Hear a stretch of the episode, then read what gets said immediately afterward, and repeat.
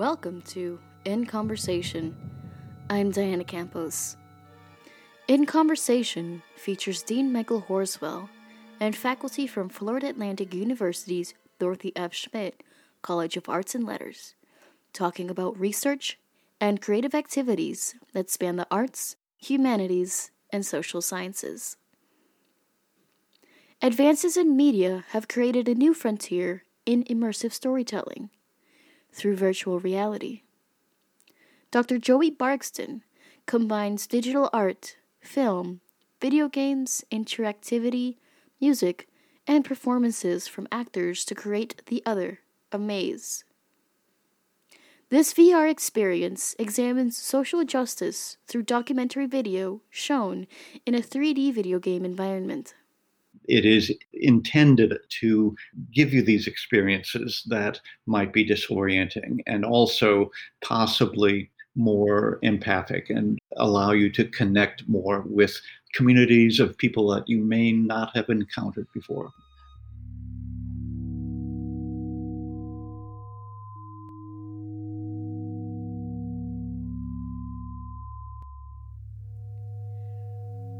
Dr. Bargsten is an associate professor of interactive multimedia in the School of Communication and Multimedia Studies. In 2015, he wrote and produced his transmedia opera, Melancholia Land, in Miami Beach. His most recent book, Experimental Media Voodoo, explains how he creates his hybrid or transmedia projects. He is Dean Horswell's guest for this edition of In Conversation. He sat down with Dean Horswell over a video call in December of 2020. Good afternoon. I am pleased to have with me today Associate Professor Joey Bargsten, who is one of our professors in the School of Communication Multimedia Studies and specializes in interactive multimedia and is here to talk with us in conversation about his new project. So, welcome, Professor Bargsten. Thank you, Michael. It's a pleasure to be here, and thank you for the opportunity. So, I always like to start with talking to our faculty about how they found their passion in their field, how they came to be professors in their different disciplines. And so I was wondering how did how did you find this area of interactive media? Well, I guess it's easiest to just uh, go back to my training uh, in college was all in music. So I studied uh, music education, I played the oboe and English horn, and I studied composition. So all of my degrees are in the world of composition. And as I left college and went into the world, I got more interested in things like visual design, creating video, film, and photography, and adding all of those media elements suddenly became much more of the direction that I seemed to be headed. So, making video and making virtual reality doing film, doing performances, all of that seems to be a way that I compose with different media. So I compose with virtual reality and with film and with video and with digital media and with obviously things like music and theater and performance. I would characterize what I do as convergence and perhaps you would call it working in the world of transmedia, where I am combining digital art, film, video games, virtual reality, interactivity, music, performance, and, and text. And all of that is a way of uh, kind of mixing the media in in large buckets. And one large bucket might be opera, which I, I created an opera in 2015. And another one might be a, a, VR experience, for instance, a, a video game experience. Having the opportunity to mix and combine and fuse all of those art forms. And that is sort of what I teach in a lot of my classes as well to help students understand that yes, you work with with visual art, or you work with music, or you work with with dance or or text, but your your job is to be sort of like a film director. You have all of these possibilities that you need to include, and maybe you have people that work with you, collaborators, who will help you in particular aspects that you may not be particularly strong in. So, for instance, in this VR project, I do use my grad students. They provide the, uh, the 3D model making, which I'm not too too sharp on, and they do the coding, which has helped me out uh, immensely and helps me uh, realize possibilities that were not available to me as, a, as an individual. But collaboratively, it is a, a wonderful way to involve a lot of other people. It makes the project so much richer and the experience so much deeper. That's fantastic. It, it's incredible to me the, the how many different disciplines you kind of named there that go into a project like this that we're going to discuss today. In these virtual worlds that are becoming more and more common in, in our lives.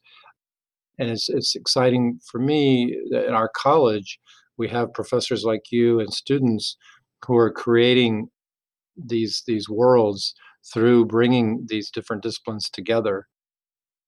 I think we're going to talk a little bit about your most recent project, which I know you are calling right now The Other, a Maze, M A Z E, Maze. I'm wondering if you maybe you could just give us a quick introduction to what what the project is. So the other amaze, and I refer to it either as the other amaze or by its initials T O A M or TOAM. This is an interactive virtual reality experience that takes the form of a fun and socially conscious video game. And participants in the game make their way through a really disorienting and surreal maze environment. It's partly surreal and it's partly very urban and gritty and maybe even post apocalyptic.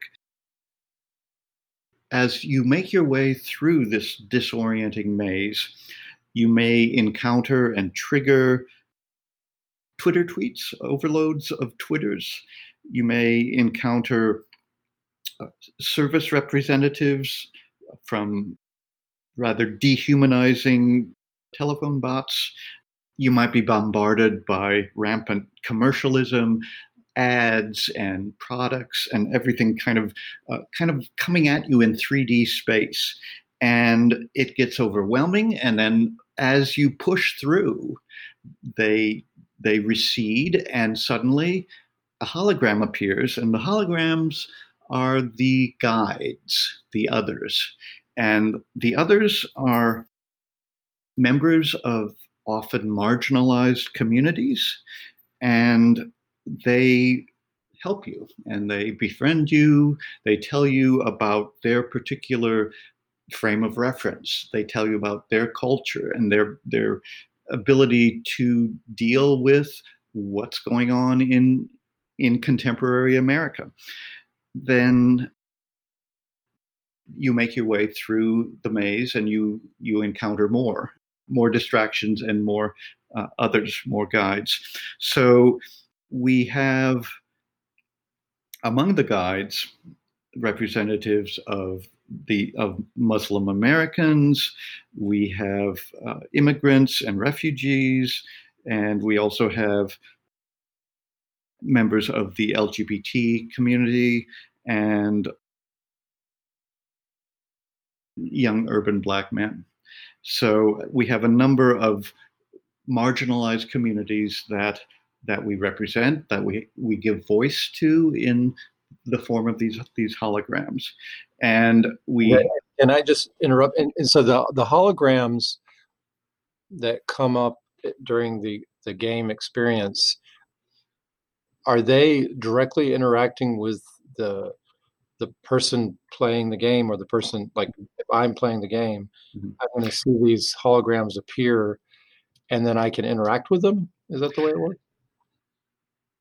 For the first version, for this in- initial version, that that's uh, the interaction is is fairly limited. Mm-hmm. You, you trigger them, they appear, and they start telling you their stories and their their perspectives.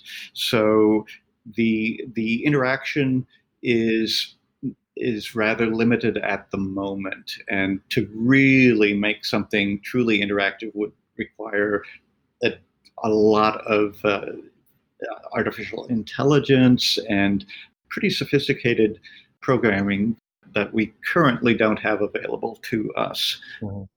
And maybe in future funding cycles, we'll be able to incorporate things like that.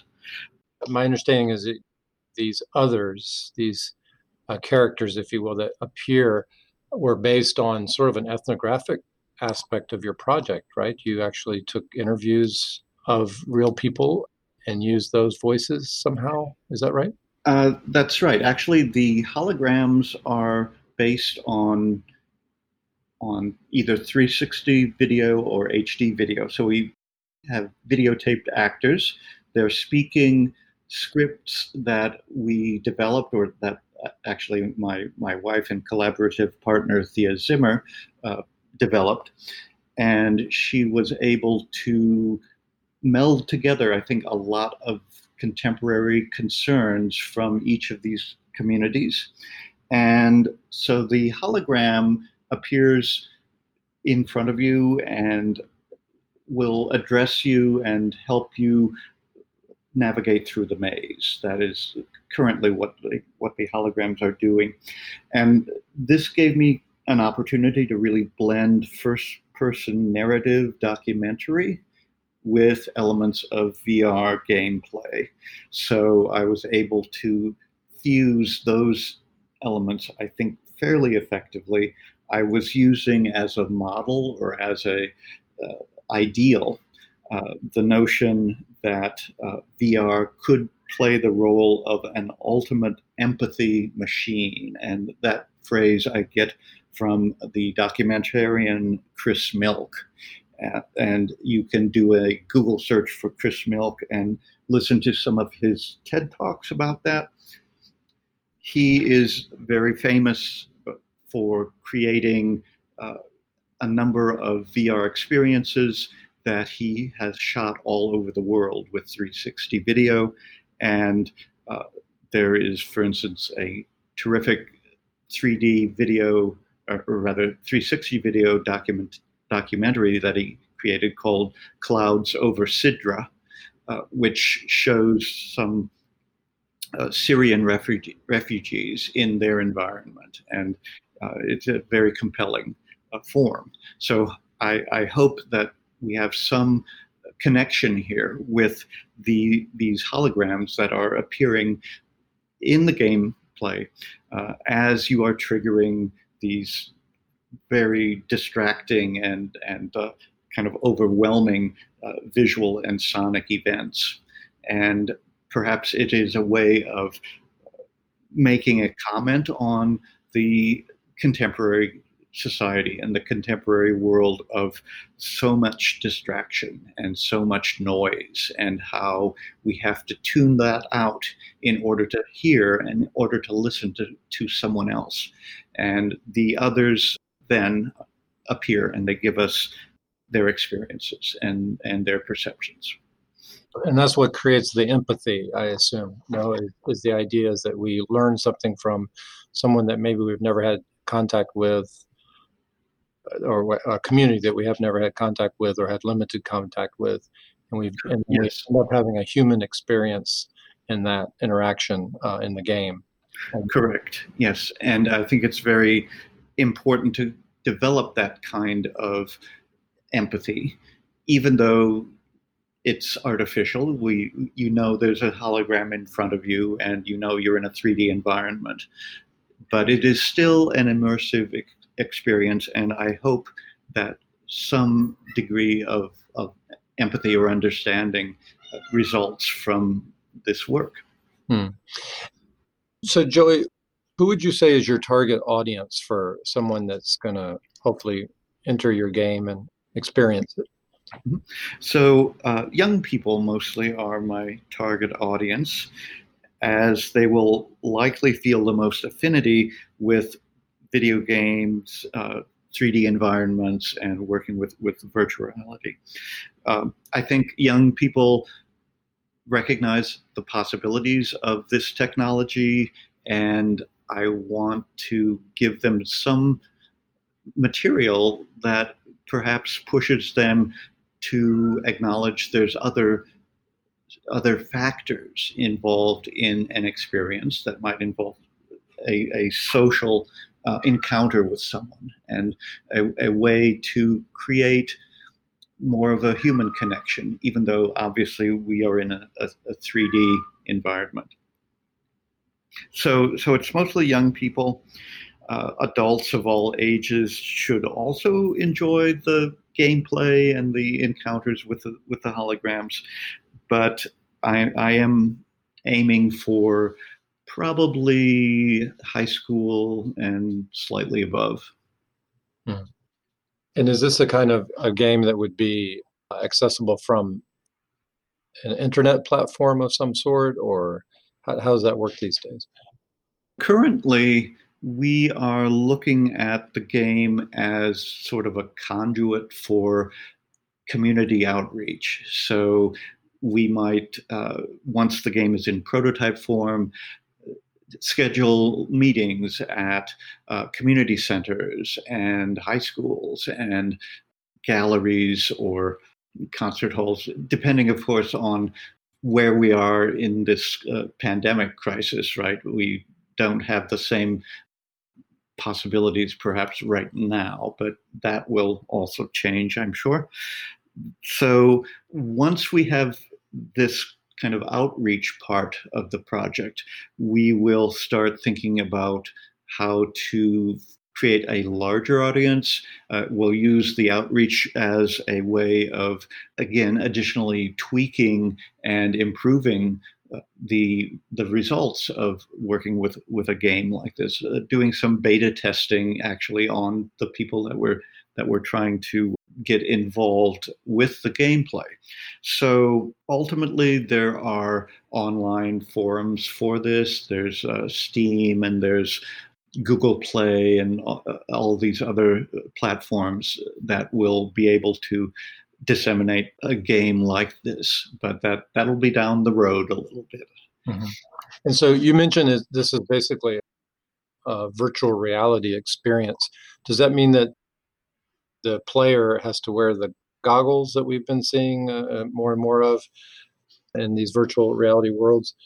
That's correct. So, right now, the platform I'm working in is virtual reality. So, the the Oculus Rift headset blocks out your immediate view. It's not like augmented reality where you you look through your phone or uh, glasses or headsets that are transparent and allow you to look at the, the world outside you. So it's a completely self contained world. And it is uh, intended to give you these experiences that might be disorienting and also possibly more empathic and allow you to connect more with communities of people that you may not have encountered before or encountered uh, close up and personal in, in a virtual environment. Hmm. Out of curiosity, how long does the game actually last if you go through the whole maze? I can do it in about five to eight minutes only because I know where to go and I know how to avoid the the distractions and all of that. But like most video games, it is intended to be cumulative, I think. So maybe you spend 30 minutes on it uh, the first time. Maybe you uh, maybe you come back to it and spend uh, another 30 minutes. And as you get to know the game and what it has to offer, you may spend more time there. So that is sort of my approach to working with with interactive worlds and also working with with narrative worlds because we are used to having a narrative unfold over two hours in film. But to kind of chop that into very small segments that these holograms are presenting, and then interspersing that with the experience of walking around this maze and maybe triggering these, these interactive experiences. Uh, there might be a game show, there might be a place where you suddenly lift off the surface and kind of uh, float above the maze for a little while and see how small you are in comparison to the maze and then you drop back down so there's a there's a lot of different activities that you will engage in. And the main concern is to make it so compelling that you want to come back. You may not have, uh, you know, 40, 50 minutes to spend at one time. Maybe you spend five minutes and then you want to come back and learn more about these, these others. You want to learn more about how to work your way through the maze. So that's really the intention. And it gives me a chance to try to meld both the, the documentary form and the virtual reality form. Yeah, that's really uh, clever and and also uh, seems very groundbreaking to me. Bringing in you know the, the documentary element, uh, sort of the ethnographic element to the to the project. So I'm wondering about a paradox that I'm trying to express here that it seems to happen in these new technologies. So you, you mentioned you were originally a musician, started out being a musician and, and and played the oboe and other instruments, and I assume in orchestras and for large uh, audiences. And I just wonder wh- where we're going with art when this seems like a very individualistic experience at this point because of the headset and I'm just, it seems paradoxical because your project is to bring people closer together in certain ways through empathy. Mm-hmm. Yet we're creating these worlds that are keeping us sort of individualistically apart, right? And during the game, I'm thinking, right? Versus, mm-hmm. say, when you go to a concert and you're sitting in an auditorium with uh, several hundred other people and you're experiencing that that art sort of as a as a community together. Have you thought about that? And and and what, what it means for the future of art and the future of audiences and and and really the connections that you always feel when you go to the theater or when you go to the music concert those connections that one when you experience as a communal experience versus these kinds of um, activities mm-hmm. uh, that's a wonderful question and i think i can't answer that in in depth only because I don't know where we're going with all of this. But I would, I would, I think take the uh, model of community that is already growing around virtual reality. There's the the huge, huge video game community, and partly due to the ubiquity of video games and virtual reality. We have a different sense of community, I think. Uh, we don't necessarily have people in the flesh uh, in, in front of us, but we do still participate in a community. I did attend one of the Filmgate interactive conferences in Miami a year ago. And that was a real eye opener because there are ways to incorporate a lot of what you're talking about, the, the community aspect of, of having shared experiences in VR. So there might be eight or 10 headsets that are hanging from the uh, ceiling. And uh, you know eight or ten people go in and put on the headset and they may or may not see the other the other people in the field of view. That that sort of depends on how the uh, experience is uh, is created. There are ways to to scale up the experience and the involvement uh, with an audience but there's also i think a need to think about each particular genre, each particular technology in its own terms. And what does it mean to have a community of VR explorers? And authors and people working in, in VR. Uh, one of the really terrific VR experiences from the Filmgate Interactive Conference was a uh, a 360 narrative video that was uh, presented to one person at a time, and there were two women who took you into this little tent. They made you like sign your name, and that would come back to you later in the form of a letter that was written to you from the character in the film.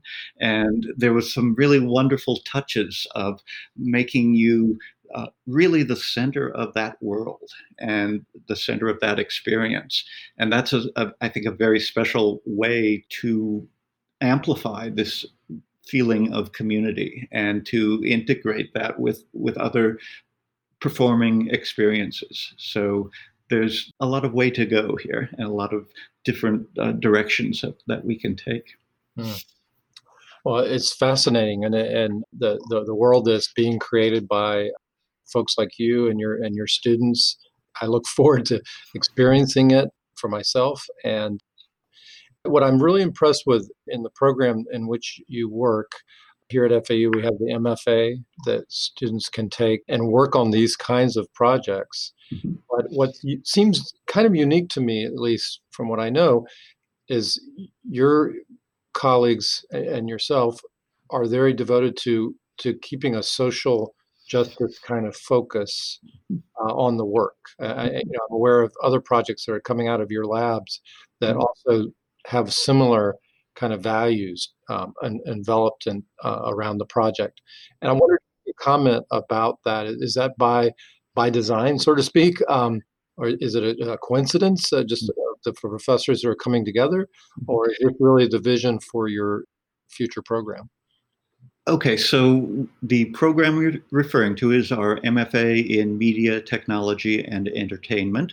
We've been doing that since 2011, and we are one of a number of projects or a number of programs uh, around the country that integrate art and technology and perhaps infusing this with a little more social justice and social issues and I think part of the reason we're doing that is because of the generosity of donors like uh, the Janke, uh, uh, Funds, Walter and Lelia uh, who have made it their mission to create and support work that has both elements of emerging technology and social justice. And, and it's a really unique contribution that I'm, I'm very grateful for. Uh, they have helped this particular project um, uh, with the, the, the last. Um,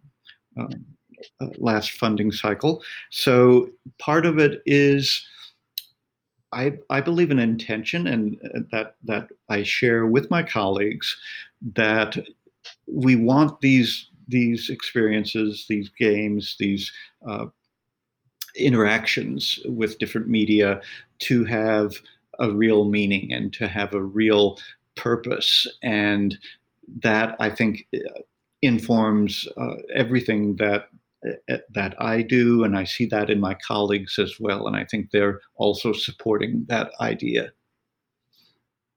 Well, it's wonderful, and we look forward to seeing the finished product. I think you mentioned to me it might be another year or so of work to get it to the point where you're ready to let it out into the world. Is that, is that right? We might have some events coming up, again, depending on how much we're going to be uh, interacting in, in person right. in the next next few months. But as soon as we have any kind of event for the for the project, we'll certainly uh, send you an invite to to experience that. Well, I'm sure our listeners will want to keep track of that, and they are certainly encouraged to check out the website at the School of Communication Multimedia Studies at Florida Atlantic University to keep track of this project and all the other exciting projects coming out of the group of faculty that uh, Professor Bargsten uh, belongs to in that school. I want to thank you for joining me in conversation this afternoon. And I want to thank you again, Dean Horswell, for inviting me and uh, engaging in the conversation.